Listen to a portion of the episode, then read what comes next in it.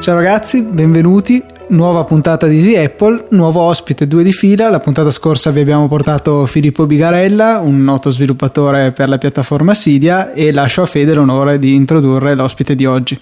Diciamo che lo conoscerete sicuramente, lui è Franco Solerio di Digitalia e lasciamo che ci saluti e si presenti un pochettino da solo, anche se di presentazioni secondo me non ce n'è bisogno. Ehi, non esageriamo. Buonasera a tutti e grazie per, per, avermi invitato e per ospitarmi questa sera su, su, Easy Apple. Sono molto contento. Ecco, Easy Apple che sarà un Easy Italia o DG Apple? Questa, questa era, era, la domanda che mi, mi, tartassava in questi giorni.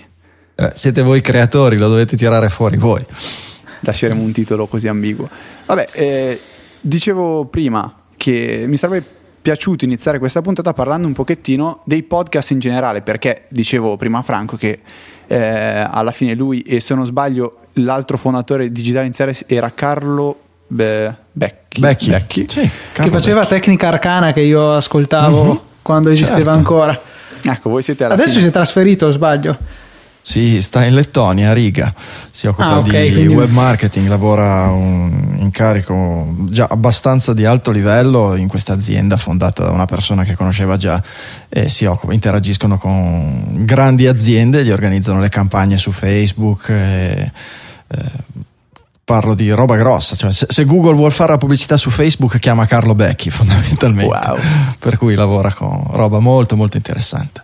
Comunque diciamo, digitale alla fine è quello che io ritengo il portabandiera del podcast italiano, quello che tende a eh, appunto digitalizzare un po' eh, il popolo italiano, come dicevo. Guarda che faccio, faccio, come la Pellegrini alle Olimpiadi, eh? no, la bandiera io non la voglio portare eh, perché il giorno dopo c'ho la gara.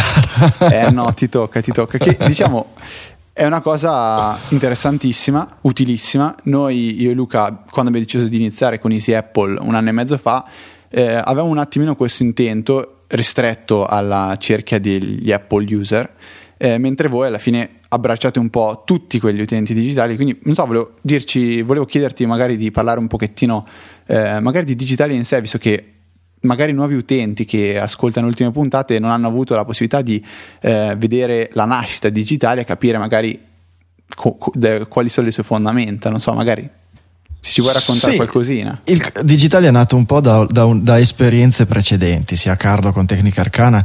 Io prima facevo Rockcast Italia, che era una trasmissione dedicata alla promozione del, del rock indipendente.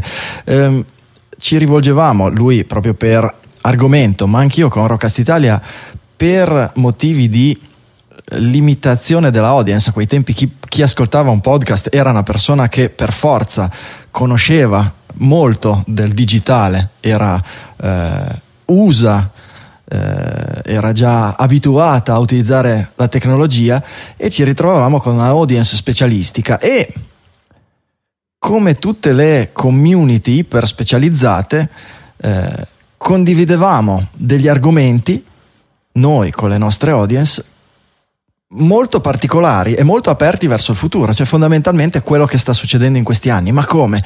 Ci sono immense potenzialità dagli strumenti, dalla tecnologia, dal, da, da, da, quello che può arrivare attraverso internet, sia per chi vuole fare business, sia per far crescere una popolazione, sia per il cittadino comune e il nostro paese è così indietro. Le persone con cui ci confrontiamo poi nella nostra chiamiamola vita reale, permettetemi il termine inflazionato, eh, non sanno niente di tutto questo e si perdono le opportunità. Il nostro paese resta indietro. E allora di lì è nato il concetto di Digitalia, che ancora prima che una trasmissione è una, una missione, rendere il paese più digitale, rendere gli italiani più digitaliani. E, e, poi mettendo insieme le forze è nato un po' come eh, prendendo spunto da quella che era la trasmissione che è tuttora probabilmente la trasmissione geek più famosa del mondo che è This Week in Tech.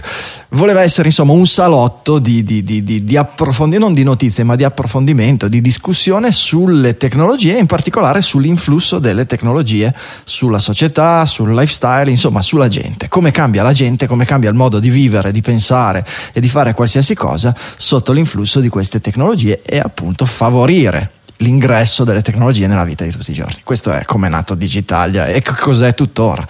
Certo, da, da, da, da, quando è nata, oramai sono tre anni, forse quattro, eh, c'è stata un'accelerazione enorme nell'adozione del, del, del, delle nuove tecnologie eh, in Italia e noi abbiamo, pensiamo di aver fatto la nostra parte e contiamo di continuare a farla, di accompagnare gli italiani in questo cammino verso, verso Digitalia, questa specie di terra promessa tecnologica.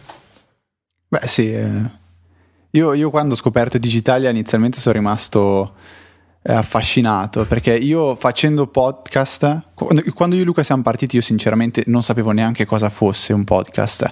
Eh, Luca invece ascoltava già diversi... Eh, americani parlare un po' di, di, Apple, di tecnologia, quindi lui mi ha, mi ha, spinto un pochettino, mi ha tirato dentro, ha detto dai partiamo a fare questo, questo podcast, par- parliamo un po' di, di, quello che ci piace, però il nostro intento era molto più più schietto, cioè, non so come dire. Più ristretto, più, più diciamo, ristretto. ci rivolgevamo a una cerchia di persone molto ridotta, non gli italiani digitaliani, ma gli eppolisti italiani, ecco, che quindi sono una sottosezione di questa già ridotta popolazione.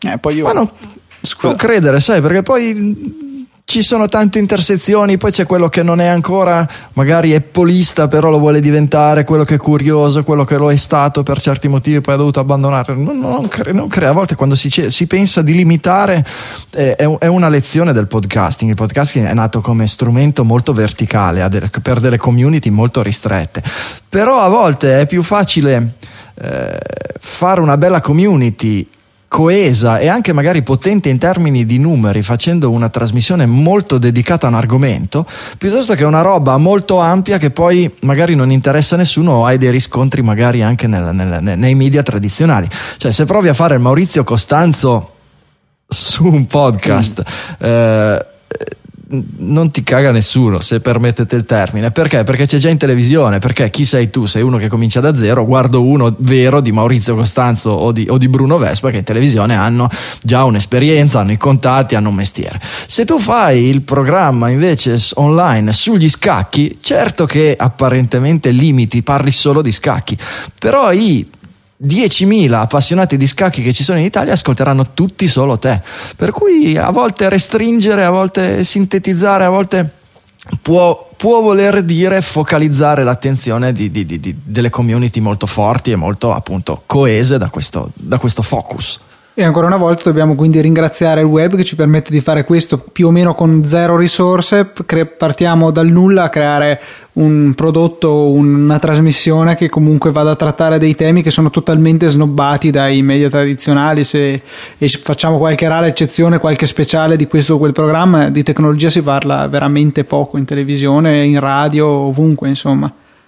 Certamente, ma guarda, io mh, questa, questa dicotomia oramai la vedo sparire e, e, e, combatto per farla sparire, la dicotomia media tradizionali e media online.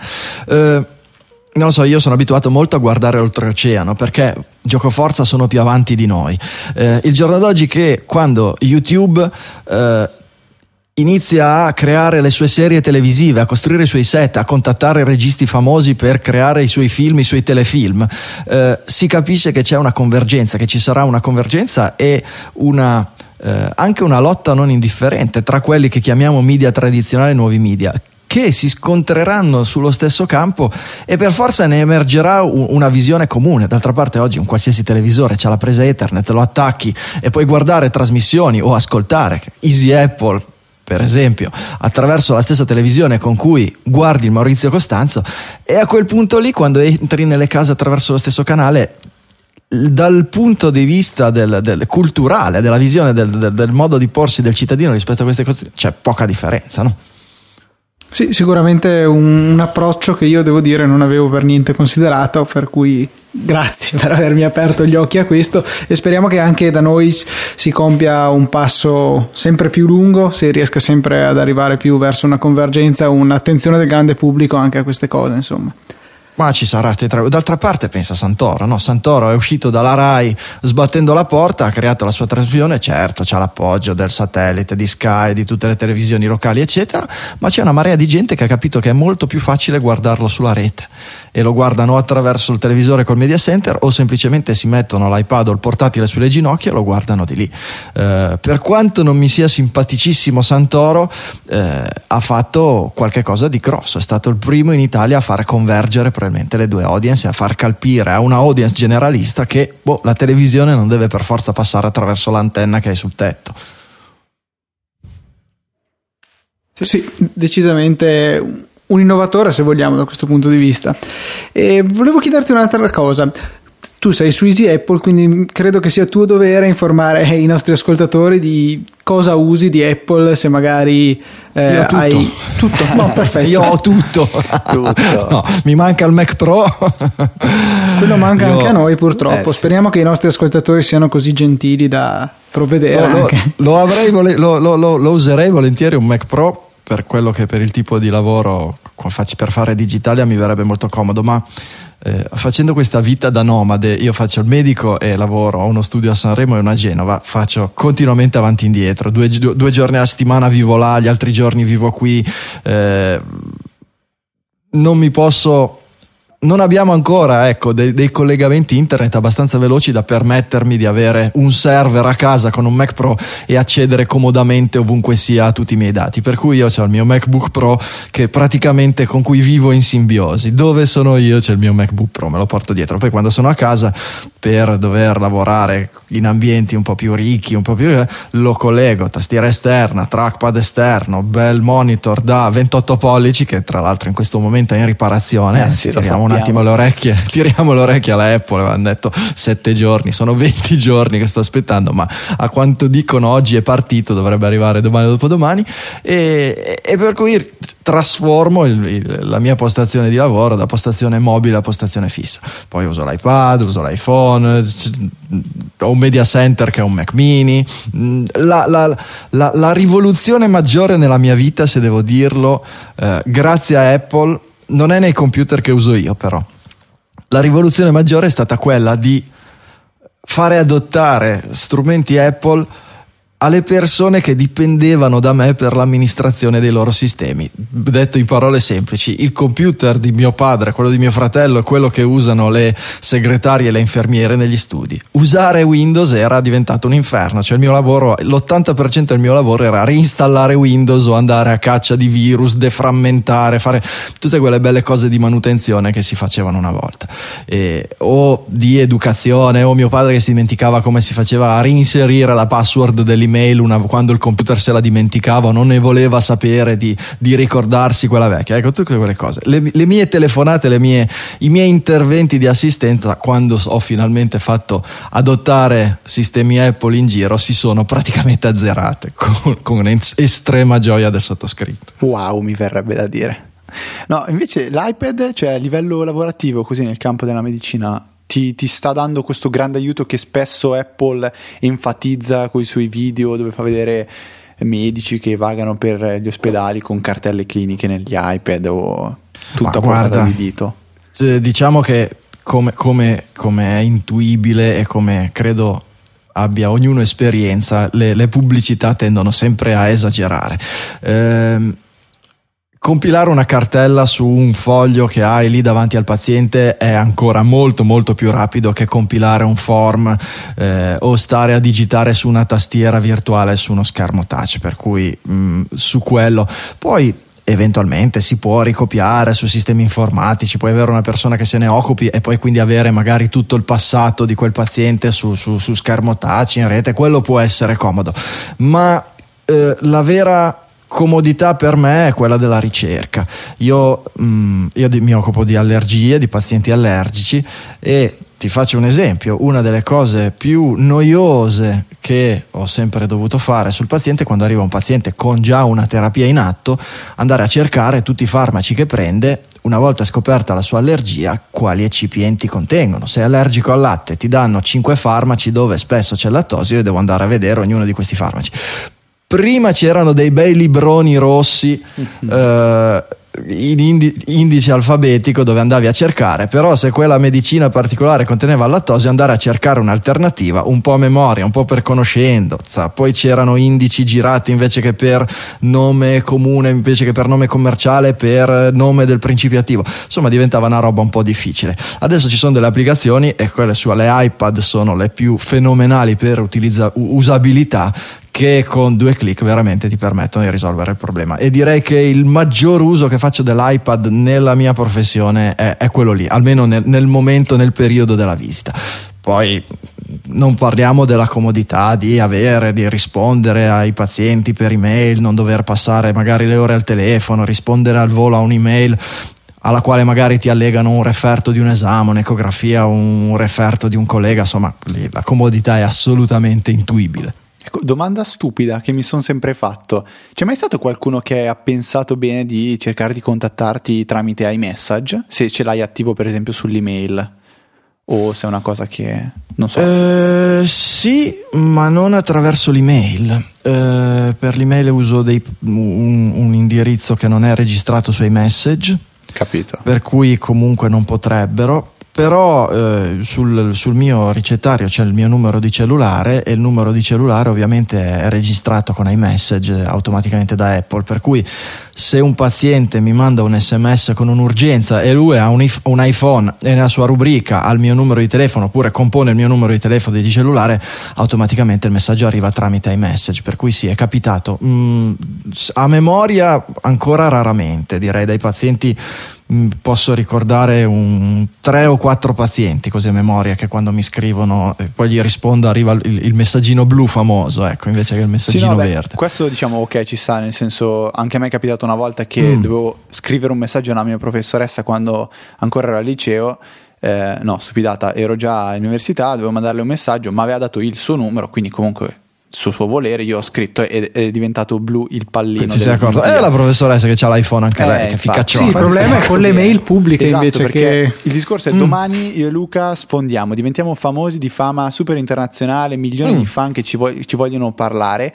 Noi abbiamo attiva iMessage sulla nostra email e c'è gente che potrebbe iniziare a, a riempirci non darci di messaggi senza che noi potessimo fare niente, cioè noi dovremmo rimanere lì impassibili a riceverci queste botte di messaggi e questo mi è venuto in mente perché comunque eh, non, non puoi scollegarlo email. l'email dal, posso scollegare l'email però vado a perdermi un servizio che avrei su Mac e su iPad eh, lo, lo sì beh dovresti usare pensando, un'altra mail No, stavo pensando se magari c'è stato, non so, qualche, qualche pazzo. Non, non, so se questa è una realtà o un, o un, problema finto che ci stiamo creando noi. Il discorso Ma è non un problema è un problema, credo, mm, che sia comune a qualsiasi forma di comunicazione. Cioè nel momento in cui hai eh, la cerchia delle persone interessate alla tua attenzione cresce, mh, mm, rischi sempre di avere qualcuno che abusi. Eh, è ovvio che ti senti particolarmente colpito da questo rischio perché vedi arrivare il messaggio come un sms e tu fai rientrare l'sms nella categoria di eh, invece comunicazioni molto personali. Chi è che ha il mio cellulare? Solo i miei amici. Allora non è giusto che attraverso cellulare, lo stesso me- sistema di messaggistica attraverso il quale mi scrivono delle persone a cui sono particolarmente legato, possano farmi arrivare dei messaggi anche dei perfetti sconosciuti. Eh, però... Mh, sì, capi- capisco il fastidio. Um, cioè io, io è lo stesso fastidio scritto... però per l'email, nel senso che poi Federico alla fine dei conti chiunque ti può scrivere un'email, ti arriva sul telefonino, ti fa beep, ti distoglie da, da, da, da quello che stai facendo esattamente come un sms e, e ti arriva magari da una persona che, che, che, magari vuole fare conversazione perché sei famoso, perché gli stai simpatico, perché è interessato alle cose di cui parli su su, però in quel momento tu non vuoi dargli attenzione. Però so, credo che sia un problema distribuito, cioè che sia, che sia equivalente sui vari sistemi. Cioè, è che quando però uno inizia a darmi fastidio tramite email, a me sì. per esempio è capitato eh, l'estate sì. scorsa. Ah, lo, lo, metti in spam list. Met, metto in spam. C'hai perfettamente ragione. Perfettamente Se invece sto qua parte, parte tramite i messaggi, eh, che comunque il Hai ragione, non ci avevo mai pensato, Fai, non, non, riesci più a bloccare. No, certo. esatto, cioè per esempio io quando ho scritto a te per, per la prima volta non, non, mi sarei mai permesso di dire guardo se hai messaggio attivo, perché il messaggio certo. la ritengo ancora una cosa molto privata. Pensa a, quando, pensa a quando lo scopriranno gli spammer, quelli professionisti, Ecco. che con tutte le collezioni Cioè di email che hanno, eh, se vogliono aggirare tutti i filtri, perché al giorno d'oggi il lavoro più difficile di uno spammer professionista è proprio quello di riuscire a confezionare dei messaggi che arrivino a te e non vengano impigliati nello spammer. Ecco, tu hai avuto un'idea che se, se c'è qualcuno all- all'ascolto in questo momento fa il male dell'umanità. Chiudiamo qui allora. Sì, perché uno spammer qualsiasi basta dice va bene, invece che mandare attraverso l'email a tutti questi indirizzi, mando attraverso iMessage, metti che anche solo il 10% di quei 10 milioni di indirizzi email che ha uno spammer professionista corrispondono a un account iMessage. Quel 10% dei 10 milioni, un milione di messaggi arriva dritto al destinatario senza nessun filtro. Effettivamente prima, prima o poi succederà ed Apple dovrà assolutamente, credo, correre ai ripari. Luca, Luca sta già disattivando tutto, data la sua grande popolarità. Sì, sì, sicuramente no, però veramente è uno scenario che spero non si avveri, anche perché è veramente complicato. Mentre nelle mail possiamo avere la cartellina spam dove ci vanno a finire tutte queste porcherie, Sì, sì. nei messaggi è molto più complicata la cosa, Eh cioè non so certo. veramente come potranno gestire questa cosa, mi auguro che non succeda a breve termine. Vabbè che poi comunque eh, una grossa differenza che abbiamo dall'email è che comunque eh, loro devono avere un account Apple che cioè loro possono Certo, vedere se sono- questo account invia rintracciabili. 10.000 messaggi Certo, in tre ore, allora certo, chiaramente c'è qualcosa certo. che non va. Cioè, Però, sicuramente ci sono già dei sistemi probabilmente di, di- di limitazione del numero di messaggi, eh, sono quasi sicuro. Poi in questo momento, sai, Apple eh, sta tastando il terreno. iMessage te lo fa usare, ma ti fa, ti fa, tra virgolette, firmare, ti fa cliccare su un tastino dove accetti di utilizzare un servizio in beta e lì automaticamente si sfila da qualsiasi responsabilità, dice io vi faccio ancora il favore a farvelo usare, se avete dei problemi non venite da me. Tra l'altro ho letto lamentazioni di ATT riguardo anche a questo iMessage che gli sta erodendo i profitti in una maniera consistente. Insomma, loro sta- lì sono- vendevano a carissimo prezzo dei pacchetti per i messaggi e adesso si ritrovano tutto Eh, bloccato. per forza, d'altra parte tu pensa quanto costa un sms in, in termini di euro su kilobyte. Eh, è una cosa indecente in questo momento. La- la- la- ovviamente su questo i- i- le telco hanno sempre hanno sempre giocato su questo e hanno tirato su dei profitti perché? Perché attraverso quel canale lì ci passavano solo loro e per cui più o meno diciamo che facevano cartello volontariamente, diciamo che senza fare cartello comunque tenevano i prezzi, non c'era nessuna pressione ad abbassarli, ma alla fine cosa, cosa costa al giorno d'oggi un sms? Costa mh, su un contratto normale, costa 10 centesimi, 15 15, centesimi. 15. Eh, un sms sono mm, cosa sono? Sono 140 caratteri come, come un tweet? Ricordo male. Sì, Il tweet è- 160. 160. Ecco, 160, metti che non siano in hash ma che siano in Unicode, sono 280 byte e costano 10 centesimi. Fai un po' il conto, è come se, non lo so, scaricare un, un- un kilobyte di posta ti costasse boh, 15 euro, 20 euro ogni volta che scarichi un messaggio di Onesto. posta elettronica. Eh, non è male. Sì, questo poi Io anche... sto aspettando. Vai, Fede, Fede, No, no, finisci. scommetto che stai parlando della storia della tassa. Quella... No, no, no, no. Ah, ok. Finisci allora pure il discorso. No, no, vai, vai pure tu. No, io, io sto aspettando il momento in cui Apple farà la stessa cosa di iMessage con le telefonate e qui verranno fuori, verranno al pettine tutti i nodi col fatto di operatori che bloccano il VoIP, anche Tim adesso ha cominciato a bloccarlo, e però credo che Apple abbia comunque un'arma dalla sua parte. Ci blocchi il VoIP, benissimo, tu non puoi più vendere l'iPhone in abbonamento, tu non sei più un carrier supportato e quindi credo che Apple possa imporre almeno il suo Beh, sistema di Volc- VoIP, sarebbe bellissimo. Apple ha sicuramente il coltello dalla parte del manico. Ehm, da quello che leggevo in giro, eh, ci sono molti commentatori pronti a giurare sul fatto che il, il- il sogno iniziale di una, di una telco proprietaria di Apple che aveva Steve Jobs prima o poi verrà portato a compimento dai suoi successori. E c'è chi mh, faceva notare che ci sono già dei movimenti al riguardo che fanno pensare a qualcosa del genere. Non per prima la famosa SIM inizialmente no? Apple voleva fare la SIM virtuale quella integrata direttamente dentro il telefonino eh, che con semplicemente una, una- una chiamata Apple o magari attraverso un'app ti permette di selezionare un operatore diverso mantenendo il tuo numero. Beh, quello pensa per il consumatore che per l'utente che comodità sarebbe, vai all'estero e automaticamente il telefono ti dice va bene attraverso chi vuoi far passare le tue telefonate? C'hai Vodafone Francia oppure SFR oppure Orange? Queste sono le tariffe. Tu clicchi e automaticamente mantiene il tuo numero e ti fa passare attraverso quella, quell'operatore lì e ti fa scegliere.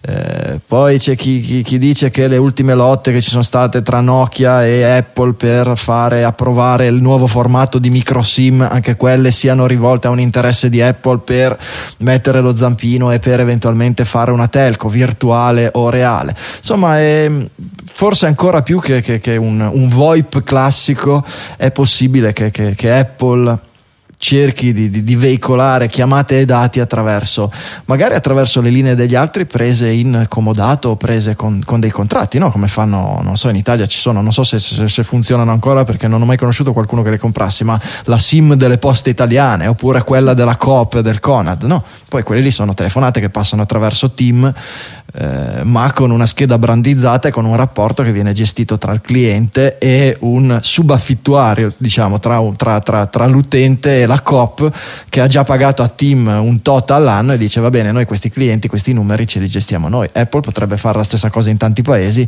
e fare una specie di Apple Telecom in bundle con qualsiasi telefonino che vende in giro per il mondo. Poi io non ho mai capito come possano funzionare quelle storie là degli operatori virtuali, visto che devono mangiarci delle persone in più rispetto al normale rapporto cliente-operatore. Boh. Ma f- funzionano perché ovviamente comprando in blocco, comprando un certo numero di dati in anticipo, eh, hanno degli sconti. Può darsi che ci siano anche delle leggi che, esattamente come la telefonia fissa, eh, impongano ai, ai, provider di rivendere pacchetti grossi a un prezzo scontato. Non ho idea. Se, fa- se hanno provato a farlo, vuol dire che avevano la possibilità economica di, di, di farlo. Poi i dettagli non li conosco. Ma io continuo a sognare per un futuro in cui l'unica scelta che dovrò fare è quale piano tariffario per internet dovrò avere, senza mm. curarmi di messaggi e chiamate e quant'altro. Cioè, io da Vodafone, da Team, da Wind, da quel mm. che è, ottengo vuoi, internet. Vuoi avere tutto. Corretto, sì. solo internet, perché il sì. resto lo faccio tramite Passa internet. attraverso quello. Una grande rete, glo- cioè Apple volendo Penso sì. che investendo un 70 miliardi di dollari potrebbe creare una rete wifi ipotetica mondiale quasi e dirci... Però, però occhio, eh, perché... Eh, noi utenti Apple abbiamo questa tendenza a vedere tutto quello che arriva da Apple come oro e per, e per cui dare un po' eh, ammantare qualsiasi soluzione che possa arrivare dalla stessa azienda come qualcosa di ottimale. Eh, non è sempre stato così e non è detto che sarà così in futuro. Avere poi delle, delle situazioni molto bloccate, molto la famosa telco di Apple, se vuoi un iPhone devi passare attraverso le linee di Apple Telecom o qualcosa del genere. Eh, se noi oggi ci immaginiamo una Apple Telecom che funziona bene esattamente come, una, come siamo abituati a qualsiasi prodotto Apple, può essere molto bello, ma può essere anche una condizione di una limitazione enorme della libertà una, un, un, enorme problema nel momento anche solo uno di questi prodotti non funzionasse bene. E noi volessimo adottare un'alternativa e non potessimo farlo sarebbe una gabbia non, non indifferente. E anche un freno agli stimoli alla stessa Apple per progredire no? io sono, eh, adoro i prodotti della Apple ma sono un grande sostenitore anche se eh, spesso in trasmissione faccio la parte avversa. Io cerco sempre di fare un po' l'avvocato del diavolo a seconda di dove per eh, fomentare discussioni e per far uscire cose nuove. Però pur essendo un utente entusiasta di Apple, sono un grande sostenitore di Android. Perché? Non perché mi piace Android in ogni sua sfumatura, anzi, per certi versi sono critico, ma lo critico perché lo vorrei vedere migliorato, perché penso che un Android forte metta il fuoco sotto al sedere a Apple per migliorarsi continuamente e una Apple bravissima metta il fuoco sotto il sedere a Google per migliorarsi continuamente, per cui non, noi non avremmo che da guadagnarci. Se sogno di molti eh, ultra tifosi di Apple, domani Google fallisce e Android sparisce dalla faccia della terra, nei prossimi dieci anni la piattaforma di Apple ristagna, non avremmo nessunissimo vantaggio, nessunissima eh, evoluzione tecnologica. Sì, infatti, cioè, sicuramente buona parte delle anche ultimissime innovazioni che ha portato iOS 5, per esempio quel centro notifiche, nasce da un, alla fin fine un'idea che era presente in Android. E no, certo. quello che dice è verissimo, io vabbè potrei ehm, pararmi le chiappe dicendo che quello, quello, che ho detto io che era un mio sogno e come in tutti i sogni Apple sarebbe, avrebbe fatto tutto perfetto alla parte della... Eh certo, giusta, certo. Beh, giustamente. Certo, eh certo, cioè ci mancherebbe. Però no, hai ragionissima. Anzi, visto che hai parlato un attimo di Android e io eh, oggi ho fatto i salti mortali, ma sono riuscito ad ascoltare eh, l'ultimissima puntata di Digitalia, ehm, avete parlato insieme a Michele e Giulio in, nella parte principale mentre Max eh, discuteva con i suoi vicini eh, di in particolare questo nuovo ga- eh, Galaxy S3 lasciando perdere il telefono che possa essere bello, eh, non brutto, possa piacere, possa costare troppo, se pensiamo a quello che è il costo base di un iPhone, eccetera, eccetera, hai parlato, secondo me, benissimo di, di come la piattaforma Android sia eh, ostica per chi voglia eh, cercare di monetizzare tramite applicazioni, quindi fare, sì. puntare il proprio business su, su questa piattaforma. Ecco, io ti chiederei magari di eh, ri, rintavolare il discorso così magari anche Luca ha qualcosa da dire e eh, chi non ha avuto la possibilità di ascoltare l'ultima puntata di Easy Apple o chi, eh, di Easy Apple Digitale o chi magari è così pazzo da non, da non ascoltarlo può, può diciamo, usufruire di queste, di queste, perle che, no perle nel senso a, a, me è piaciuto molto condivido quasi ogni parola di quello che hai detto se, se voglio un attimo di rintavolare il discorso. Il discorso era legato alla presentazione di questo nuovo telefonino che è molto bello e che però è un po' un'occasione persa. Il problema di oggi di Android non è che non producano telefonini belli, producono dei telefonini molto belli eh, dal punto di vista dell'hardware all'altezza, se non in qualche caso magari anche più dotati, non diciamo superiori, ma più dotati dei telefonini della, della, della concorrenza. Eh, un sistema operativo che è sicuramente moderno e all'altezza del sistema operativo della Apple, ma non è quello che gli sviluppatori hanno come humus.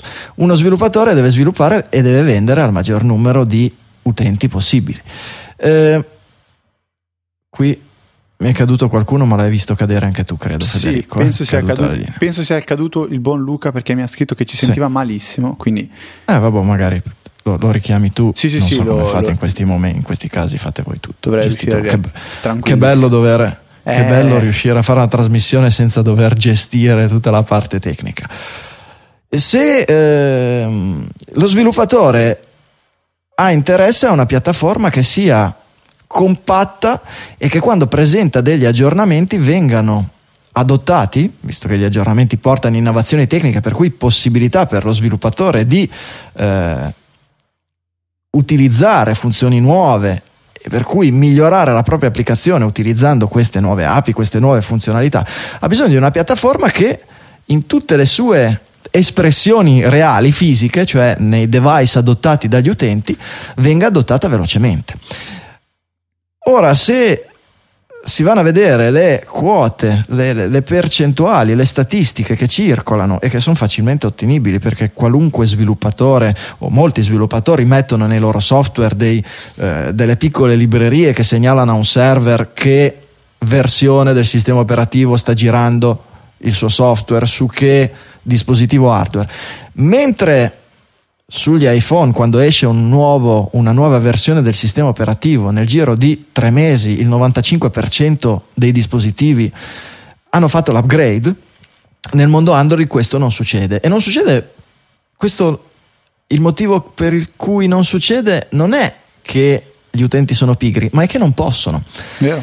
perché la possibilità di fare l'upgrade per eh, i telefoni Android non è controllata da chi ha interesse a vedere questo upgrade adottato più velocemente possibile, cioè non è controllato da Google, che dovrebbe essere il mastro di chiavi, non è controllato dagli sviluppatori o da, da, da, o da chi mh, promuove nuove applicazioni, ma è controllato da chi vende hardware e da chi produce hardware, cioè fondamentalmente dai costruttori dei telefonini, che siano HTC, Samsung, eccetera, e da chi li vende, cioè i negozi e quindi in ultima analisi le telecom, i, i carrier di telefonia mobile.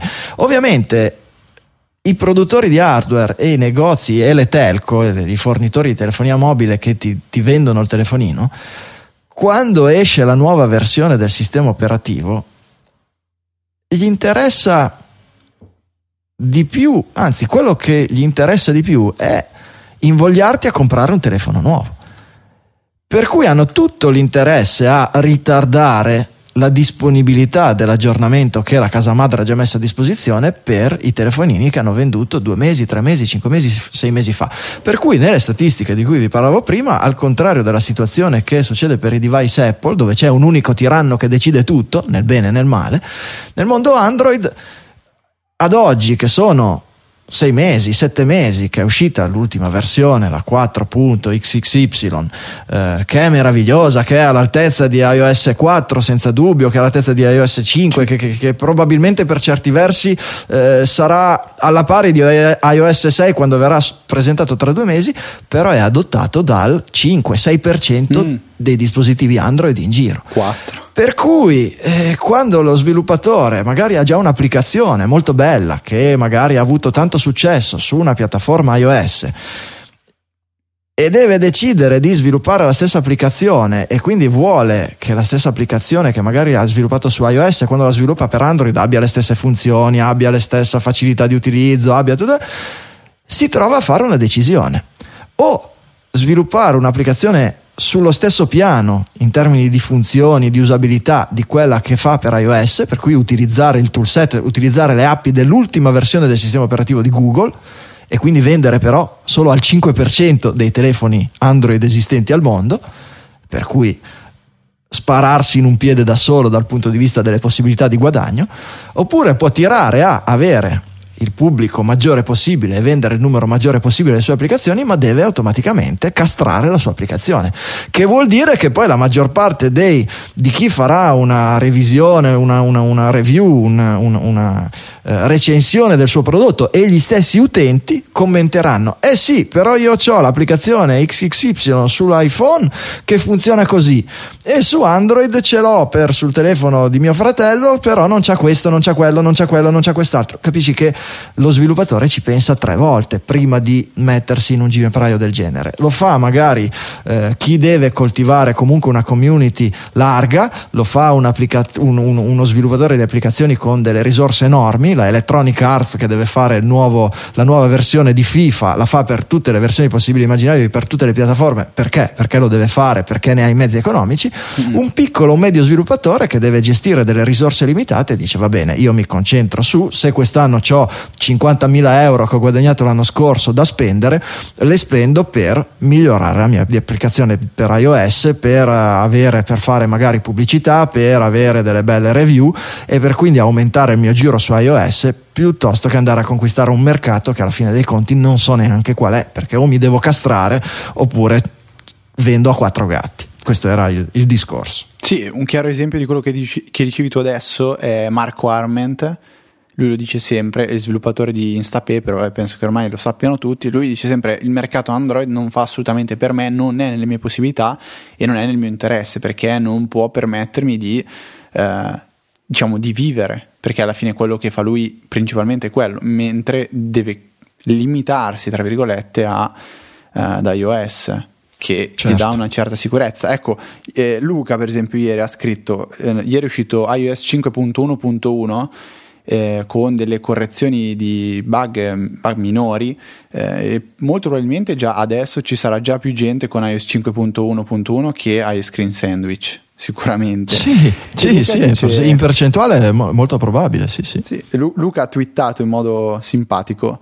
Apple dice che sta cercando un accordo con gli operatori per l'aggiornamento da iOS 5.1.1 per le, per le versioni brandizzate ritarderà. Cioè, vabbè, ironizzato un po' sul fatto che dicevi tu, l'aggiornamento a, a, eh, certo. Ice Cream Sandwich arriva subito È per il Galaxy eh, sì. Nexus, se non sbaglio si chiama, quello di, di Google. Il nuovo? Eh, no, eh, ah, quello, quello di che... Google Galaxy Nexus, sì, sì, sì. Esatto. E eh, cosa ancora giustissima e che ripeto, riprendo eh, per evidenziarla è il discorso che Samsung adesso si gioca Ice Cream Sandwich come un fattore che ehm, rende migliore ancora il Galaxy S3 perché avrà un Galaxy S2 che ha ritardato ad aggiornare e eh, magari chi non l'ha ancora aggiornato vedrà un Galaxy S3 con questo sistema operativo nuovissimo senza magari neanche pensare di poter aggiornare il proprio telefono certo, al nuovo sistema certo. operativo. Mentre io, per esempio, recentemente ho fatto un aggiornamento da iPhone 4 a 4S e alla fin fine gli unici grandi eh, miglioramenti che ho trovato sono stati in una fluidità di utilizzo molto migliore, Certo. quindi mi ha permetto- permesso di utilizzare il telefono in, appunto, in modo un po' più rapido e vabbè questo assistente vocale Siri che ha i suoi grandi pregi come i suoi grandi difetti. Eh, Per esempio, oggi tornando a casa stavo ascoltando digitale, ho, ho detto a Siri di mandare un messaggio a mio fratello e quando ha mandato il messaggio ha deciso che non doveva più far ripartire la, produ- la riproduzione musicale. E questo penso sia boh, un bug, non so se anche a te ti è mai capitato che quando dai un comando a Siri mentre stai ascoltando qualcosa, una volta che hai finito di dare il comando, rimane zitta per un 5 minuti. No, non- ma io uso Siri molto poco, eh, devo dirti, non, non- non- mi entusiasma il, eh, non, non l'implementazione, proprio il concetto della- della- del comando vocale. No, assolutamente. Cioè, io per qua- quando guido, per esempio, lo trovo comodissimo.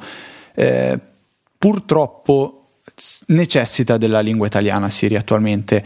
Eh, primo perché, vabbè, eh, la, la parte minore è che potrei sentirmi un pochettino stupido a camminare e chiedere eh, che ora è in inglese o chiama mio papà in inglese e Mhm. diciamo la gente potrebbe guardarti un po' strano mentre se lo fa in italiano potrebbe rimanere un pochettino meno e il discorso è che quando guido e, e mi devo mandare un messaggio non c'è nessun problema perché comunque se scrivo alla mia fidanzata che sto arrivando in inglese capisce però se Mm. è lei a scrivermi in italiano io non posso fare altro che tirare fuori il telefono dalla tasca perché è, impossibile capire questo Cioè, l'interpretazione della lingua italiana di Siri è molto particolare. abbastanza complicato. No, quindi niente.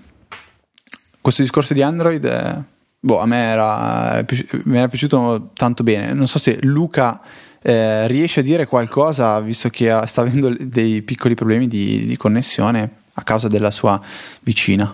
No, vicina coinquilina. Luca, c'è Eh, qualcosa sì. che vuoi aggiungere?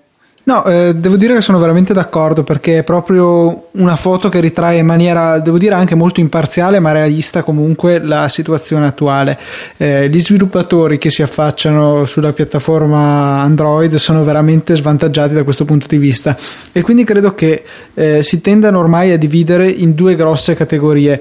La categoria degli sviluppatori eh, professionali, quindi grandissime case che possono tranquillamente permettersi di spendere eh, dei soldi in più, ehm, come per esempio, non so, EA Games o, o chi altro, insomma, player di quel calibro lì, insomma. E invece dall'altro lato, totalmente opposto, gli sviluppatori totalmente amatoriali eh, che lo fanno senza la necessità o la volontà o la pretesa, se vogliamo, di farci dei soldi per guadagnarci da vivere. I Marco Arment della situazione difficilmente avranno vita facile, insomma, non saranno in grado di guadagnarsi da vivere con eh, Certo. lo sviluppo delle applicazioni su questa piattaforma, insomma. Cosa che invece Apple ha creato. Avevo letto delle statistiche per- secondo le quali il mercato delle app eh, ha creato qualcosa come 400.000 posti di lavoro, un numero che a me sembra totalmente cioè esagerato perché non posso crederci che ci siano 475.000 persone che prima erano in mezzo alla strada e adesso eh, lavorano solo su questo, comunque non in mezzo alla strada ma che facevano altro, mi sembra difficilmente credibile che tutte queste persone lavorino unicamente sulle app e annessi e connessi, però comunque sicuramente è stato creato un mercato che è molto interessante e che purtroppo su Android difficilmente riuscirà eh, a emergere in questa maniera, insomma. Contando Certo. che ci sono al momento 800.000 applicazioni approvate, secondo i dati di App Shopper, vorrebbe dire che Eh, ma- ogni, che ogni persona ha sviluppato due applicazioni. Sì, ma poi no- non pensare solo alla, alla- alla persona che sviluppa l'applicazione, eh, perché ehm, tra l'applicazione sviluppata da Marco Arment che vuole rimanere un indipendente, vuole fare un prodotto di largo consumo, ma rimanendo padrone del suo destino, e l'estremo opposto della galassia, che è la Sport che sviluppa, che è un gigante che sviluppa giochi a tutto spiano per ogni piattaforma, ci sono tutta una serie di realtà intermedie generalmente che partono da zero sotto forma di vere e proprie start-up con eh, finanziamento angel oppure venture capital. Eh, l'esempio, non lo so, il Flipboard. Flipboard non è, è una persona né l'Electronic Electronic Arts. È una società che è partita da zero, che ha raccolto dei fondi, dei capitali e che ha assunto sviluppatori, disegnatori, grafici, pubblicitari, agenti di marketing, rappresentanti, eh, editori, gente che fa il controllo editoriale, per cui c'è tutto un, un, un, ambiente di persone che lavorano attorno a questo tipo di realtà che eh, fanno salire quel numero di, di, occupazioni, di fatto diventano delle vere e proprie industrie. No? Come dietro a Facebook non c'è solo Zuckerberg che programma in PHP il suo, il suo social network, ma si costruisce una società enorme, per cui è, è per quello che, che, che, che, leggi dei numeri che sembrano strani, perché pensiamo a un'applicazione come una cosa piccola, queste applicazioni effettivamente quando magari, come nel caso di Flipboard, non hanno un corrispettivo sulla, sulla, sulla rete, sul web, per, ci sembrano una roba piccola perché gira girano su dei device piccoli, su questo cosino di 10 cm per 5 che tengo in tasca. Magari in realtà dietro a quello c'è tutto un lavoro di, una, di un'equipe, di una società che va da, da quelli che puliscono la sede alla, all'amministratore, fondatore, a quelli che si occupano della finanza, eccetera, eccetera. E mi collego per eh, questa cosa che diciamo anche sul, um, sul fatto appunto di Android e questo, il mercato delle applicazioni perché c'è stata ehm, in questi giorni, precisamente ieri, c'è stato un avvenimento che ha eh, creato tantissimi dissensi e, e, lamentele, cioè Instacast, che è l'applicazione penso più conosciuta per iOS per ascoltare podcast. Ehm, si è aggiornata a una c'è stata una major release alla 2.0 e ehm, c'è stato anche un cambio di ehm, diciamo marketing da parte del, dello sviluppatore. Cioè, mm. l'applicazione costava in origine 1,59 euro e mm. ave- e, diciamo, avevi un pacchetto e ti dava tutte le funzioni disponibili per quell'applicazione. Adesso è stato deciso che l'applicazione è stata scalata a 79 centesimi, quindi è stato abbassato il prezzo ed è stato aggiunto eh, un acquisto in app da 1,59 euro che aggiunge delle funzioni in più. Funzioni in più tra cui per esempio la possibilità di avere delle notifiche push che ti avvertono quando una nuova puntata di un podcast a cui sei iscritto eh, è disponibile notifiche push che comunque importano, eh, portano dei costi allo sviluppatore in quanto se, i server devono comunicare, fare, gestire queste notifiche e comunque questo cambio di business eh, uh-huh. ha creato tantissimi dissensi, cioè gente che si lamentava dicendo io ho pagato e adesso mi vengono chiesti altri soldi mm. per delle funzioni in più. Eh, sono diciamo, son dei cretini. Non lo so, io, io sì, te lo dico io, sono dei cretini. Non lo so, io la prima cosa che ho detto è che non ci ho visto assolutamente nulla di male. Ehm, primo, per questo motivo, io ho comprato un'applicazione che uso magari da quattro mesi e adesso che mi porta degli aggiornamenti, delle migliorie, mm-hmm. primo non sono, non sono, obbligato ad acquistarle, cioè se io non voglio le notifiche push, se non voglio le smart playlist, eh, che sono cose che vengono aggiunte appunto con questo, questo in, acquisto in app, eh, non le compro. Secondo, se a me interessa che Instacast possa vivere io eh, provo a pensare un attimo a questo sviluppatore e questo euro 59 se voglia glielo do volentierissimo. Se mi farà una versione anche 3.0 magari in futuro. Mm-hmm eh, vengo, ve, bisogna andare incontro perché non esiste la possibilità di eh, mettere degli aggiornamenti a pagamento per gli sviluppatori, secondo me per il, per il semplicissimo motivo che eh, potrebbe diventare qualcosa di cui si abuserebbe e gli sviluppatori potrebbero iniziare a dire va bene, faccio un aggiornamento, mm. lo metto a pagamento, faccio questa cosa, lo metto a pagamento e eh, potrebbe creare un po' di confusione perché secondo me Apple pensa sempre all'utente come l'utente stupido, cioè quello che non si accorge se sta pagando un aggiornamento, se lo sta facendo gratuitamente. Quindi il differenziare l'aggiornamento gratuito dall'aggiornamento a pagamento potrebbe creare un po' di confusione per, per provare a ragionare come ragiona Apple. Ecco, non so, questo ha creato un po' di scompiglio. Eh, tu, tu ti sei espresso in modo molto molto molto chiaro. Ma guarda, il, mi viene, mi viene da, da, da, da, dire così, da essere un po' tranchant perché sono persone che hanno in mano un telefonino che hanno pagato come minimo 500 euro. E quando si lamentano per dover pagare un euro o due euro per delle funzioni in più mi viene veramente da ridere. Eh, per cui è proprio voglia di fare polemica voglia di sostenere dei, dei, dei, dei, un, un, partito preso per forza. Eh, la, la, la situazione è sicuramente complicata per non chiamiamo la colpa per responsabilità di Apple, però è Apple che ha deciso che non vuole gli aggiornamenti, ha un milione di motivi diversi, c'è ancora chi nella comunità di sviluppatori mh, mm, di cui io faccio parte è ancora lì che spera che dopo un periodo di prova Tim Cook si decida a implementare anche gli upgrade a pagamento o meno sul, sull'App Store, ma io credo che se dopo tutto questo tempo che il giochino è già in funzione e ben rodato non è successo, vuol dire che Apple non ha nessuna intenzione di introdurli.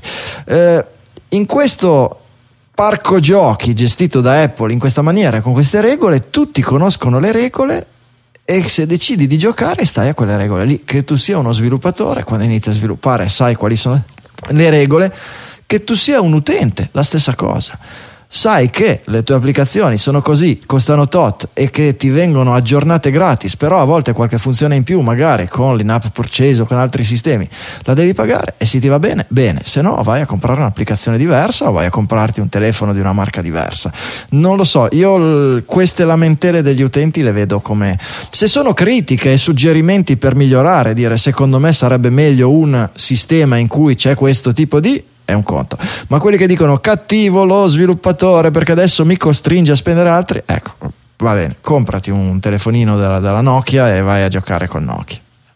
Luca? io credo che però si venga fuori il problema più ampio, che è proprio questo qui delle, degli aggiornamenti a pagamento che io credo che debbano essere introdotti, perché eh, soprattutto nell'ambito Mac, quindi col Mac App Store, che per ora sottostà più o meno alle stesse regole dello store per dispositivi mobili quindi una volta che hai comprato un'applicazione tu basta tu non pagherai mai più eh, mm. si creano dei grossi problemi perché mentre su iOS uno sviluppatore può anche dire eh, vabbè, amen, uno, un utente che ha comprato la mia mm. applicazione non è mai più fonte di reddito per me, a meno che non faccia dei sistemi eh, di acquisto di subscription, eh, di abbonamenti mensili, cose di questo genere.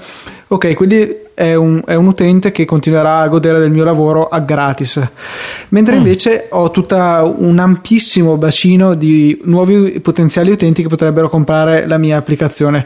Questo è possibile perché comunque è una piattaforma che sta ancora espandendosi, ha dei ritmi vertiginosi, un sacco degli acquirenti sì. di prodotti Apple sono utenti che non hanno mai acquistato un prodotto Apple e quindi hanno mille applicazioni da comprare e quindi il gioco può funzionare. Su Mac questo vale molto meno perché sì, abbiamo nuovi utenti che si avvicinano al mondo della mela sì. che comprano il loro primo Mac, ma di certo non sono sufficienti a sostenere lo sviluppo delle applicazioni, soprattutto considerato che spesso eh, certe applicazioni in particolare sono delle applicazioni un po' più grosse. Eh, stavo ascoltando una vecchia puntata di Hypercritical con John mm. Syracuse Siracusa come si pronuncia, uh-huh. io rinuncio. Uh-huh. Eh, Va benissimo, stata... Siracusa, direi che i suoi nonni venivano da queste parti. Ah, qui, sì, quindi credo che Siracusa vada benissimo. Esatto, ehm, ecco, lui diceva che appunto questo modello non è sostenibile. Photoshop, se non fossero stati a pagamento gli aggiornamenti tra una major version e la successiva non sarebbe arrivato dove è adesso e si chiedeva anche sì. per esempio il caso di Pixelmator che appunto va in qualche piccola parte a, incontro all'utente che voleva un programma di fotoritocco ma non poteva spendere tutti i soldi per comprarsi Photoshop eh, fino a quando potrà appunto rimanere nel Mac App Store con eh, degli utenti che hanno sì comprato il prodotto però non eh, saranno più fonte di reddito per l'azienda. ma guarda il, in realtà il problema detto così è un, è un pochino parziale nel senso che Oggi la possibilità di fare un upgrade a pagamento c'è ed è quello di pubblicare una nuova applicazione. Eh, ma a quel eh, punto lì sei obbligato poi eh, o a totalmente sospendere lo sviluppo e abbandonare la versione no, precedente. Certo. Il, il, per, il, pericolo è quello, l'unico problema è quello che lo sviluppatore per continuare a supportare, a fare il fix dei bug della versione 1.0 che, vien- che vengono scoperti, deve mantenere sullo store tutte e due le versioni. Deve mantenere tutte e due le versioni, che vuol dire che poi ci può essere confusione, perché sullo store c'è Pixelmator 1 e Pixelmator 2 e magari l'utente che fa una search affrettata vede Pixelmator, lo compra perché gli hanno detto di andarlo a comprare e si accorge che ha comprato la 1 e invece voleva comprare la 2. Per cui eh, ci, ci, si possono studiare dei meccanismi differenti per questo tipo di, questo tipo di situazioni. Ad esempio, mettere una, situa- una, una cosa secondo me implementabile molto facilmente e che potrebbe essere la soluzione del problema da parte di Apple è quella di mettere una eh, applicazione in uno stato particolare per cui non può più essere comprata ma può continuare ad essere scaricata da chi l'ha già comprata in passato o aggiornata dallo sviluppatore e chi ce l'ha già sul suo computer vedere gli aggiornamenti arrivare. In per cui a quel punto lì questo. questo alla fine se io rimuovo un'applicazione dallo store, chi l'ha acquistata può sì. riscaricarsela. Può riscaricarla, ma se scopro un bug nuovo non sì. posso farlo ma, avere mancherebbe questa, questo, diciamo, certo. questo in più. Rimane per però un'altra questione secondo me che è il fatto che spesso gli aggiornamenti, una, gli upgrade alla nuova major sì. version per chi ha già Costano comprato la versione precedente sono a un prezzo ridotto e quindi questo certo. diventa estremamente problematico con questo non approccio. è problematico è, costa di più allo sviluppatore nel senso che lo sviluppatore prima aveva un'arma di marketing in più per fidelizzare il suo utente. Dice: Hai comprato Photoshop e costa 500 dollari? Se vuoi la versione nuova, tu sei già un mio utente, te la do a 300 dollari. Per cui tu che devi scegliere tra comprare la mia applicazione a 300 dollari e quella di un concorrente che magari costa 500, scegli la mia e resti fidelizzato, resti un po' incatenato. È lo stesso meccanismo di, delle antipaticissime mh, mm, schede eh, tesserine del supermercato. Se tu elimini questa cosa, semplicemente è terra bruciata, nel senso che tu hai convinto un, un, utente che il tuo prodotto è migliore di quello del concorrente perché ha più funzioni o perché costa di meno. Bene, hai avuto la tua vendita ti coltivi il tuo utente dando degli aggiornamenti gratuiti, migliorando la tua applicazione, eccetera, eccetera, a un certo punto, quando svilupperai la nuova applicazione, dovrai continuare a meritarti il tuo utente. Non perché lui è bloccato, perché gli conviene fare l'upgrade alla tua applicazione, perché gliela sconti, perché è un tuo vecchio cliente, ma perché può comprare qualsiasi applicazione tua o del tuo concorrente, per cui se sceglierà la tua è perché la tua continua a essere la migliore. Il prezzo lo puoi scegliere tu, puoi fare un prezzo scontato per tutti Esatto nuovi e vecchi utenti. Io non credo, eh, non credo che, questo, che, il sistema attuale blocchi la possibilità del, degli upgrade a pagamento. Io non credo che chi ha comprato Page e Numbers sulla, sull'App Store sia per, per, iOS sia per il Mac riceverà gli aggiornamenti gratis per i prossimi 200 anni. Sicuramente a un certo punto Apple dirà va bene ragazzi adesso esce la versione nuova che non si chiama più Numbers ma si chiama Numbers HD oppure si chiama Numbers Cubed oppure si chiama Pinco Pallino è un'applicazione nuova se la volete e volete andare avanti comprate d'altra parte una volta le applicazioni per il Mac, quelle che dovevano pagare la distribuzione nei negozi oppure il marketing via internet, eccetera, eccetera, costavano il doppio, il triplo di quello che costano adesso sull'App Store del Mac. Per cui quello è già uno sconto upgrade, no? Sì, quello senz'altro. E, mi incuriosisce appunto quello che dici tu del fatto di pages e numbers. Io queste invece le vedo come candidate a poter essere aggiornate perpetuamente a gratis. In invece eterno. vedo più programmi come Logic, Aperture che sono comunque di una fascia nettamente più alta, sì. anche se comunque ne hanno ribassato il prezzo mettendolo nell'App Store. Certo. Queste qua io le vedo come ottime candidate ad avere degli aggiornamenti a pagamento e quando si vedranno le mosse di Apple a riguardo, magari anche gli altri sviluppatori sapranno più come muoversi. È certo che Apple fa un po' da, da apripista. Io Logic l'ho sempre comprato.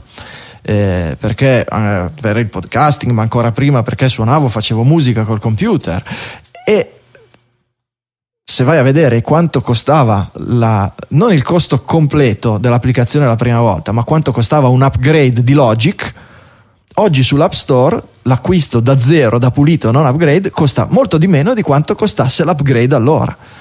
Eh, per cui per l'utente non è che ci siano tutti questi svantaggi. Lo svantaggio è per lo sviluppatore che il cosiddetto upgrade se lo deve meritare perché non ha più quella, quella esca che era il fatto che se compro il tuo ho l'upgrade perché ho usato.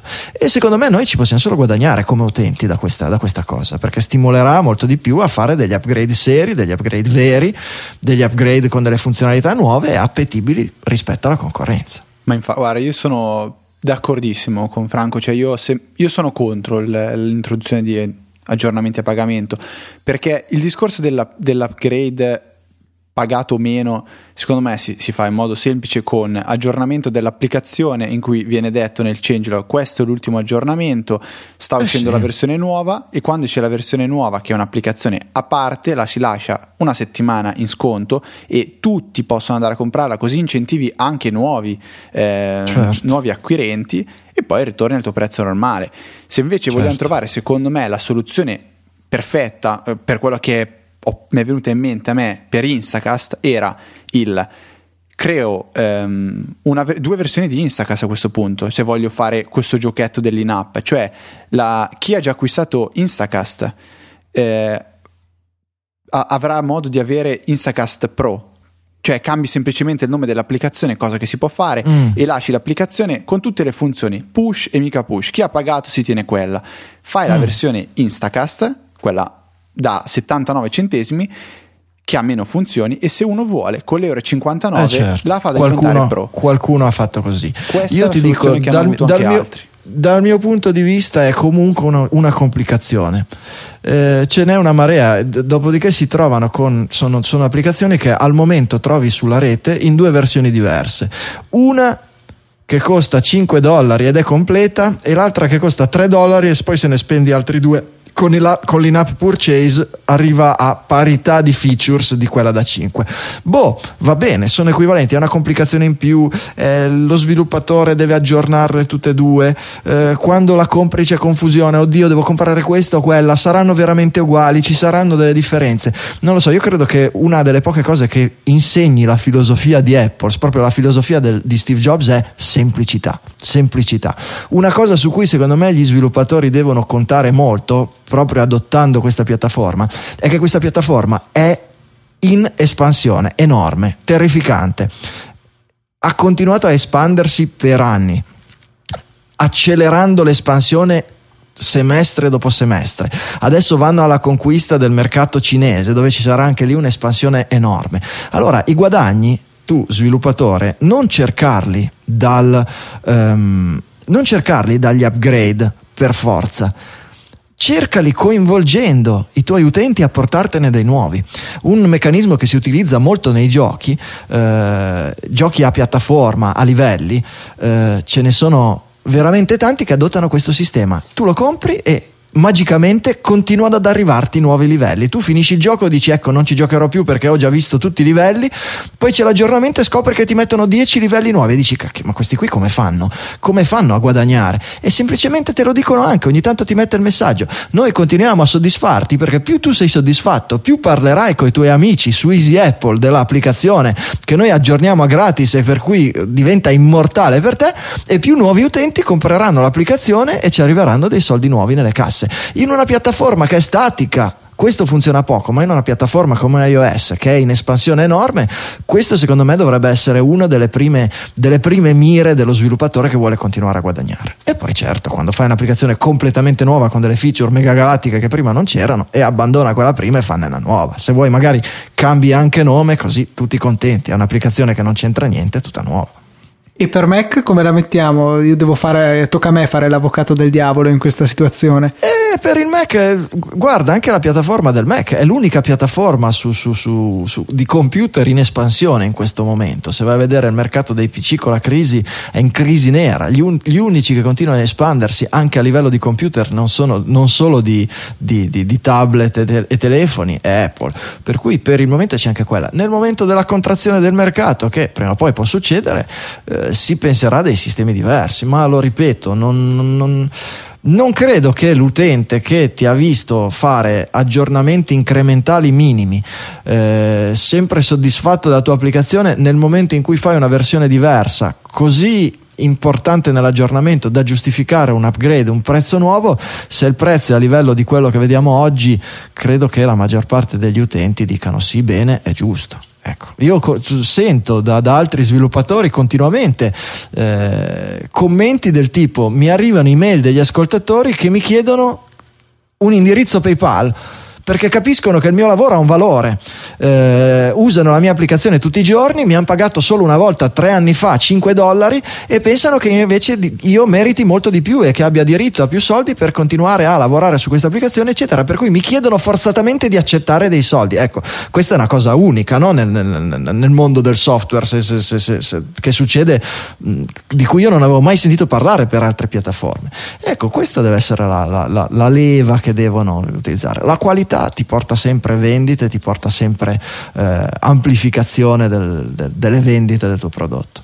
Questo è, ver- è, ver- è verissimo. Cioè, eh, io so- sono rimasto sorpreso tanto quando prima, ho ascoltato la mia prima puntata di Digitalia e c'era la parte eh, in cui voi, come sempre, elencate quelli che sono i, quelli che supportano Digitalia. Io quando uh-huh. sentivo quella sfilza di nomi dicevo ma non ci credo perché io ehm, in Italia mi, mi, spiace dirlo, forse passerò per quello che odia la sua patria, però eh, il discorso del, del, pagare per qualcosa che eh, non hai materialmente è una cosa, lo vedo molto molto molto difficile qui, cioè il, il, dare valore a qualcosa di digitale, che, che esso sia un podcast, un'applicazione o, o, qualsiasi altra cosa, un libro, un ebook, eh, in Italia secondo me questo senso non lo si ha.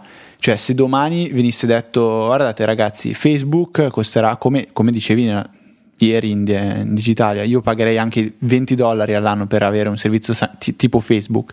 Secondo me se, do, se domani Zuckerberg saltasse fuori dicendo abbiamo bisogno di 5 dollari ad utente per, per poter continuare a tenere vivo Facebook, mm. tutto crollerebbe. Cioè io sì. adesso non, vo- non vorrei avrei paura di vedere quanta gente ha fatto una donazione per Wikipedia, magari anche gente certo. che la usa tutti i giorni qui in Italia certo. e quanta, quanta, gente l'ha fatto magari in America, magari in Inghilterra, in Germania, così.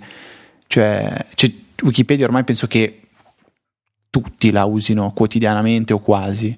Eppure, secondo me, eh, viene dato troppo per scontato che Wikipedia debba essere gratuita e piuttosto la lascio morire, cioè me ne frego, non la guardo. È un errore, è un errore da, chi la, la, la, da chi la gestisce però.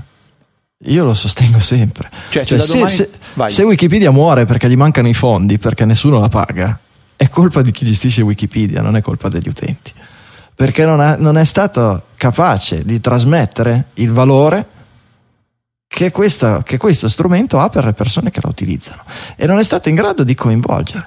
Digitalia, io me ne faccio un vanto, è un'applicazione che si è tirata su da sola e che si paga da sola, ma perché? Perché siamo riusciti a coinvolgere una community che le dà un valore e che partecipativamente la sente come un prodotto loro non vedono Digitalia come un prodotto che gli viene imposto, che trovano lì sull'albero, ma come un prodotto a cui partecipare, non solo poi dal punto di vista economico, ma dal punto di vista dei contenuti, il fatto di dialogare, di poter assistere, ascoltare in diretta e commentare in diretta su Twitter, il fatto che se commenti su Twitter durante la settimana quando ascolti il podcast eh, rispondiamo noi o altri utenti, che se dici delle cose particolarmente interessanti poi vengono riprese in trasmissione. E questo crea una community, un senso di legame che nel momento momento in cui noi diciamo in diretta, ragazzi, guardate che questa, questa trasmissione la fate voi, eh, sia eh, nei, nei, nei, commenti, sia nel, negli argomenti, sia materialmente, e poi c'è non la totalità, siamo, parliamo sempre di percentuali ristrette rispetto al totale degli ascoltatori, però ce n'è già un numero sufficiente a far campare Digitalia, a farla andare avanti. Ecco, certo, non a pagare lo stipendio a tutti quelli che ci lavorano, cioè il sottoscritto e le, altre, e le altre persone che vengono a fare la trasmissione col sottoscritto, però per il momento se non altro non ci rimettiamo dei soldi. Anzi, se dobbiamo fare l'upgrade del software, eccetera, ce lo pagano gli ascoltatori. Però ti dico, eh, Rockcast Italia, mh, mm, la mia trasmissione precedente in cui non facevo niente del genere, non promuovevo, ma semplicemente c'era un tastino PayPal sul sito, e beh, in 5-6 anni credo di aver ricon- ricevuto 4 euro se va bene. Perché? Perché tanto è lì, ma se nessuno mi invita vuol dire che boh, non, non usa. Questa è una cosa che ha a me in particolare penso anche Luca abbia, abbia, ci abbia sorpreso, cioè il fatto che noi quando siamo partiti col podcast abbiamo detto eh, vabbè, eh, noi ci mettiamo il cuore in pace, sapremo che andremo a perderci, ma lo facciamo perché è una cosa che ci piace, ci diverte.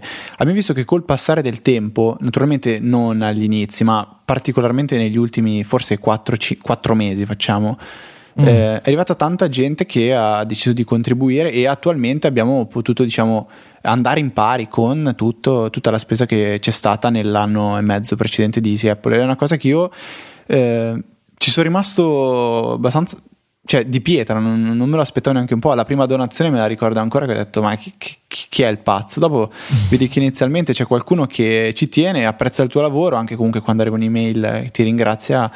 Eh, cioè, boh, è bello, è veramente vero quello che dici tu. E, boh, a, noi, a, noi, in particolare, secondo me, manca un po' la, la parte.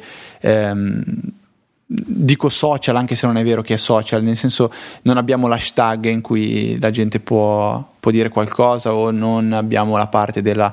Eh, io non mi ricordo mai il nome che usi tu, la quando, quando distribu- la, redazione, distri- la, redazione, distribuita. distribuita.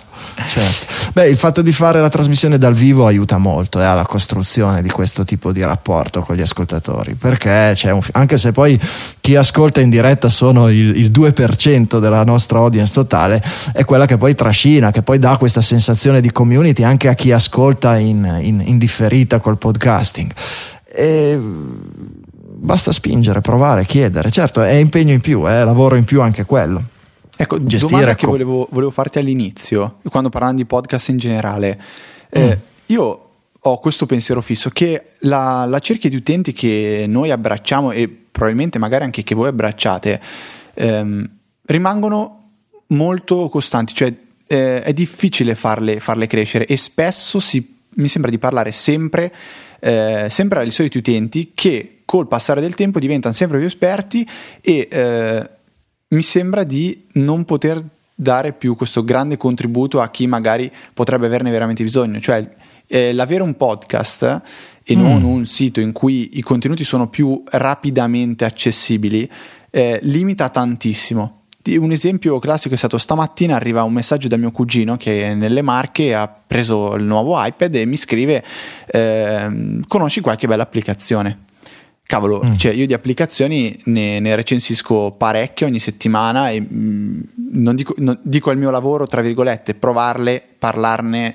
eh, e, diciamo, com, eh, come si dice, consigliarle agli utenti. Però se gli dico, guarda, c'è Easy Apple, dagli un'occhiata, sono sicurissimo che eh, il, quello che potrebbe essere il mio aiuto non andrà a buon fine, perché difficilmente uno da zero parte ad ascoltarsi un podcast, mentre se ti do una lista di applicazioni o un paio di recensioni interessanti, quelle possono più colpirti, possono più attrarti. Quindi eh, il podcast, per quanto possa essere efficace e possa farti guadagnare, eh, diciamo, spendere bene del tempo che altrimenti andrebbe perso, per esempio quando si guida, non so, sì. è molto difficile da, da diffondere e da, da promuovere. Da promuovere. Pensi?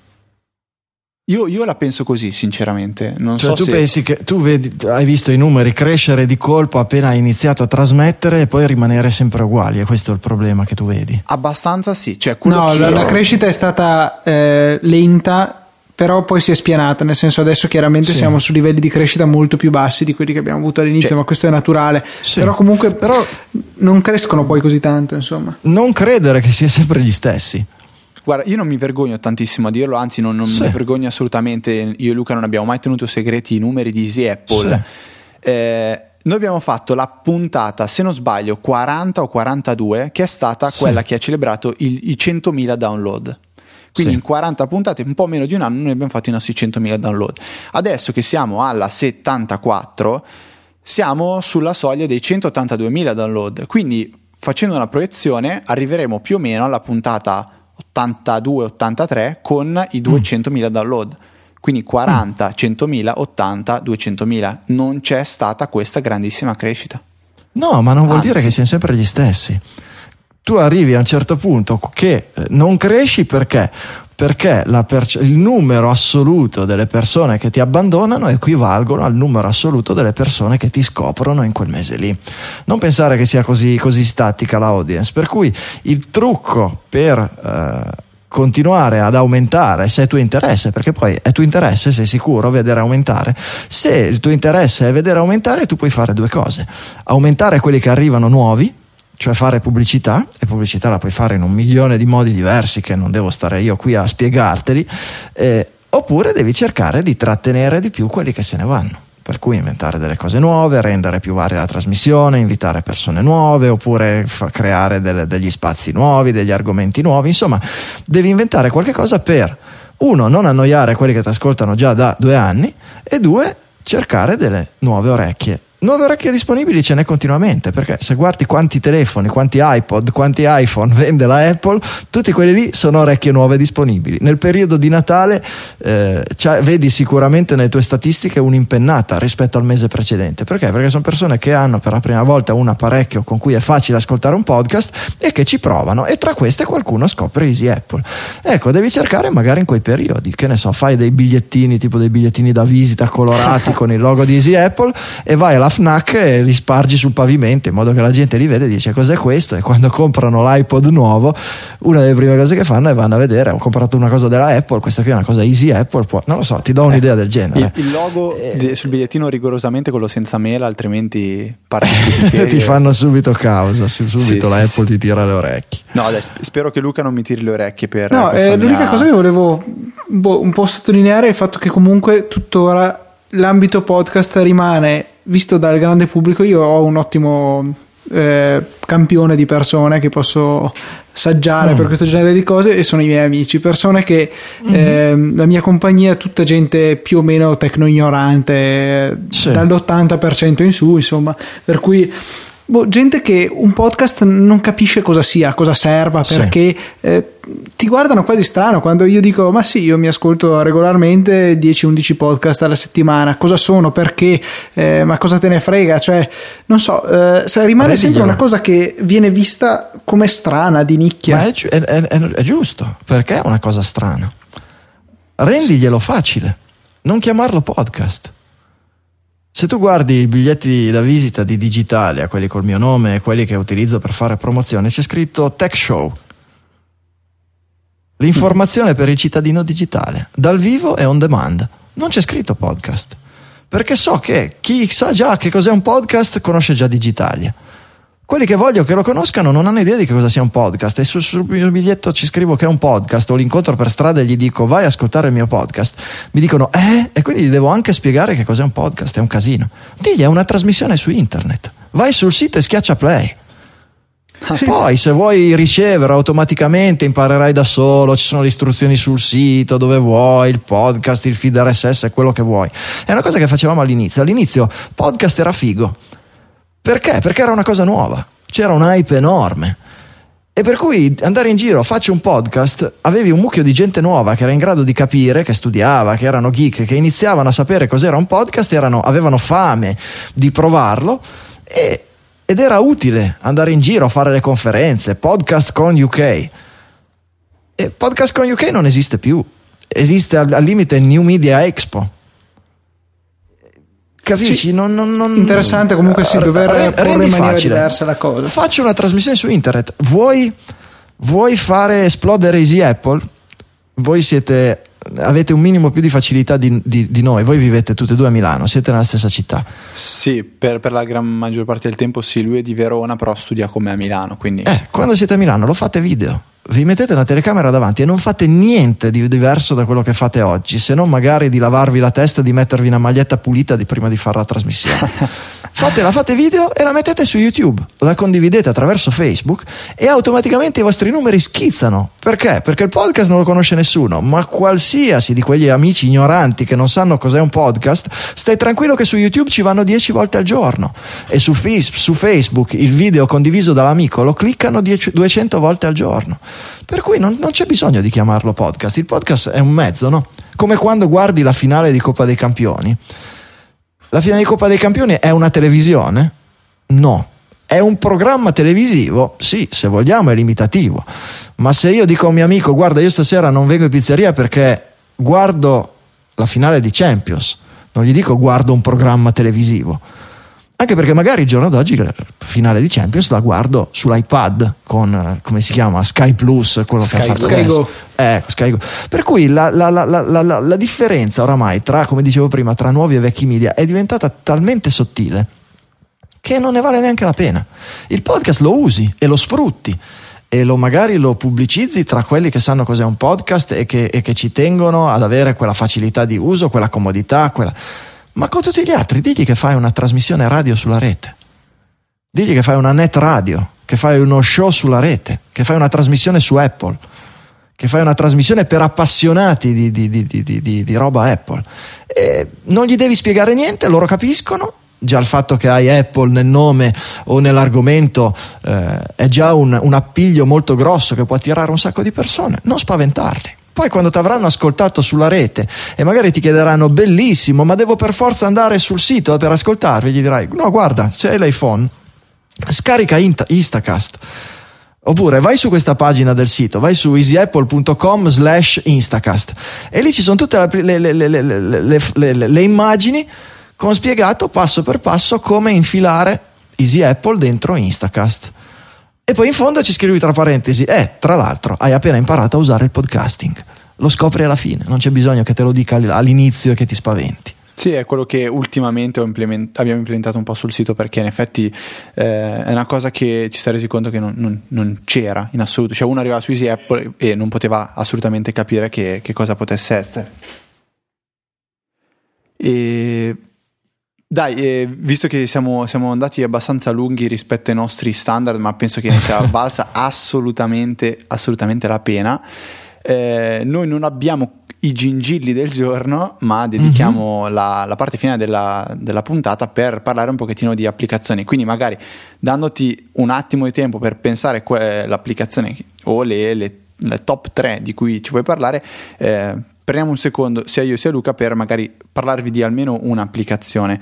Eh, nel mio caso voglio, voglio parlare di un servizio più che un'applicazione che si chiama AppZapper che è molto analogo ad App Shopper, quindi un servizio per monitorare le applicazioni dell'App Store, dire quali si hanno acquistato, eh, qual è la propria wishlist, ehm, eccetera, eccetera. Ecco, io particolarmente due puntate fa parlavo di un ipotetico social network che avrebbe potuto creare Apple, magari rifond- eh, rifondando quello che adesso è Ping, che non, non, sta assolutamente attirando l'attenzione degli utenti. Ecco, AppZap fa principalmente questo. Eh, permette di monitorare le proprie applicazioni e assolutamente di in- eh, la cosa fantastica è quella di poter interagire con altri utenti, quindi creare una community eh, dove noi, per esempio, di Easy Apple possiamo eh, aggiungerci tra gli amici, vedere quali altri utenti, eh, quali applicazioni hanno scaricato altri utenti, quali applicazioni hanno votato come preferite o hanno detto che sono brutte, si possono lasciare dei commenti e ehm, altre cose interessantissime, una, una vabbè, abbastanza interessante o meglio curiosa è che viene detto il prezzo totale speso per acquistare il costo diciamo, totale di tutte le applicazioni che si posseggono. E eh, le cifre potrebbero anche schizzare abbastanza in alto nel caso in cui siete dei, usa- dei, dei grandi acquirenti di applicazioni. E eh, concludo dicendo che esiste eh, l'applicazione sia per iPhone sia per iPad e per Mac esiste una, un pacchettino che permette di ehm, aggiungere ad AppZap tutte le applicazioni ehm, che avete presente nel vostro in, in, iTunes come applicazioni acquistate. Quindi non dovrete andare a dire singolarmente quale applicazione avete acquistato e quale no nel momento in cui vi iscrivete, ma esiste questo servizio di sincronizzazione che è perfetto, velocissimo e vi permette di partire già ehm, diciamo con un profilo abbastanza aggiornato. Ehm, e quindi niente, l'invito è di iscriversi e magari di aggiungerci tra di noi eh, tramite Twitter possiamo, possiamo, fare dei retweet no, noi con il nostro account, aggiungete me e aggiungete Luca che domani verrà obbligato a, eh, a iscriversi a questo servizio. Luca che mi comunica che continua ad avere dei problemi di eh, connessione, quindi passiamo a Franco, vediamo se c'è, c'è, qualcosa sicuramente di cui magari ci vorrà parlare. Io non, non, ho sentito tutte le vostre trasmissioni precedenti, per cui magari è un software di cui avete già parlato, però a me cambia la vita, è, un, è il software che probabilmente uso più spesso in assoluto eh, e lo uso sia sulle piattaforme mobili, sia sull'iPhone, sia sull'iPad, sia sul Mac e che è One Password. One Password. One Password è un sistema meraviglioso di gestione delle password via rete eh, delle password di sistemi internet, di siti web, di, di, di, di storage delle licenze per le applicazioni che utilizzate e che oltre a essere veramente una realizzato come deve essere realizzata un'applicazione Mac, per cui con l'usabilità, con tutti i crismi, la stessa cura del dettaglio che caratterizza l'applicazione, caratterizza anche l'atteggiamento, l'impostazione della società che lo sviluppa nei confronti del problema che l'applicazione deve risolvere. Perché il giorno d'oggi uno sviluppatore che cosa deve fare? Non ti deve vendere un'applicazione, ti deve risolvere un problema.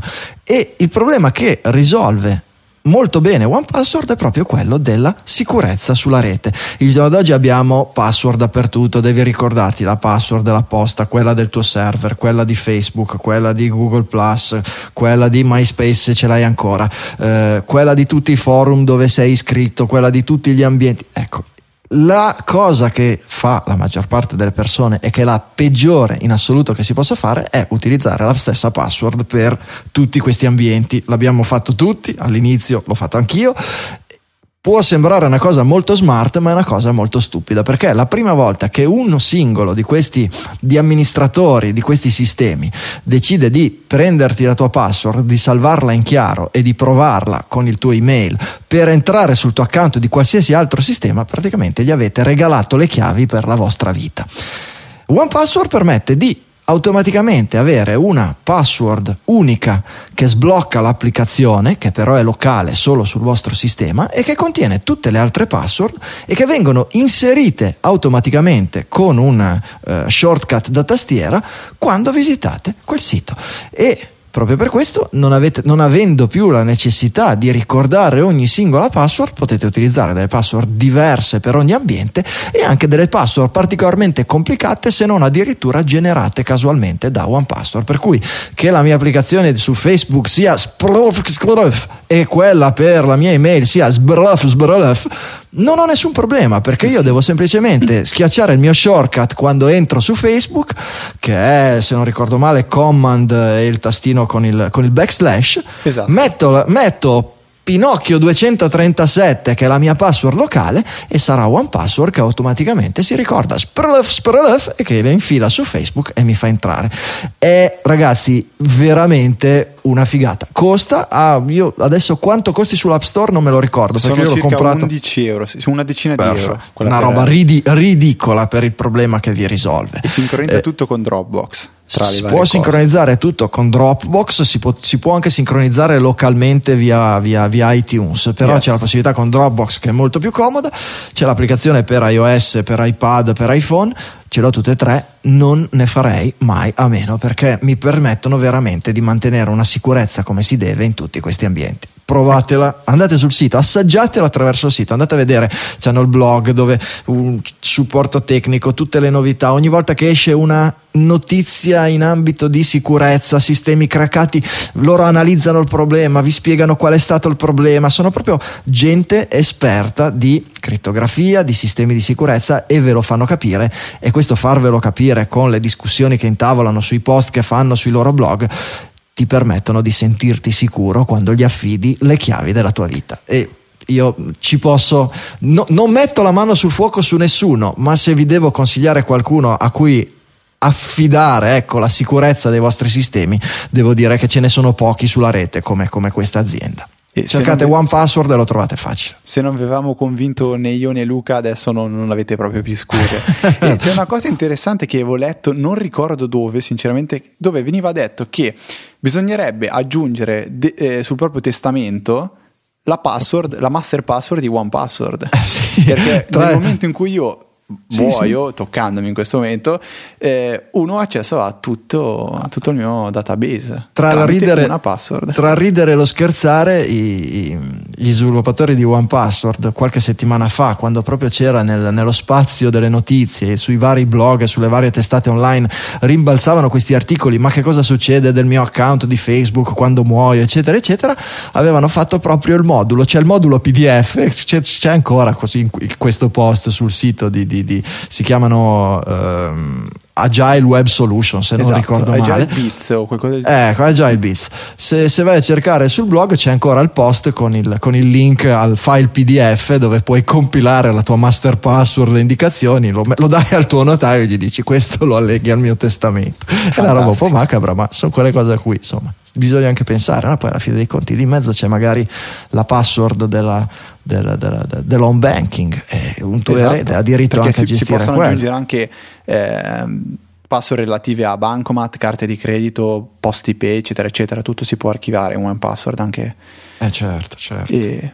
Luca, ci sei? Ci sono, sei... sì, connessione permettendo ci sono. I nostri ascoltatori, se non altro, la cosa bella è che non sentiranno niente di tutti questi problemi grazie al fatto che ognuno registra il suo audio. Però eh. spero che anche voi mi sentiate decentemente, purtroppo qua sì, la sì, connessione sì. è un po' intasata. Noi ti sentiamo bene, tu ci senti male. Domani dobbiamo fare una bella ramanzina alla tua coinquilina Luca. E niente, quindi io direi che abbiamo esaurito Ah, non è vero che abbiamo esaurito, però abbiamo esaurito non gli argomenti ma il tempo. Noi eh, penso che abbiamo concluso una, potremmo concludere questa puntata veramente molto bella. Ringraziamo di cuore Franco per, per, aver partecipato e saremo felicissimi di poterlo ospitare nuovamente per riaffrontare anche eh, tantissimi altri argomenti che sono il... le fondamenta ormai di, della tecnologia.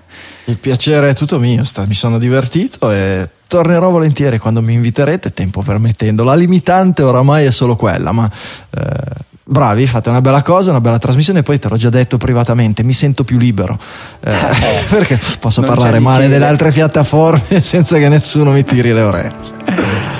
Perfetto, allora illuminati dalle parole digitaliane di Franco e oscurati dai problemi di connessione di Luca, vi diamo appuntamento per una nuova puntata di Easy Apple, come sempre settimana prossima, ore 17.